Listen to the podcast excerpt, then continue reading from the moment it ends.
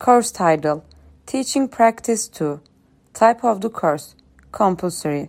The course is offered in the eighth semester.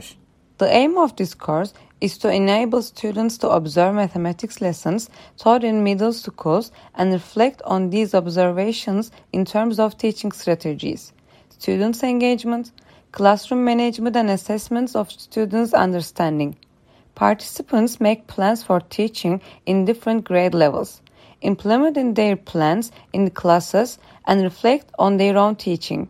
The content of the course is as follows observation of teaching methods and strategies used in teaching mathematics, micro teaching practices with individuals or groups to apply methods and strategies used in teaching mathematics, tests and material design for teaching mathematics, organization of learning environment, classroom management, measurement, assessment and reflection.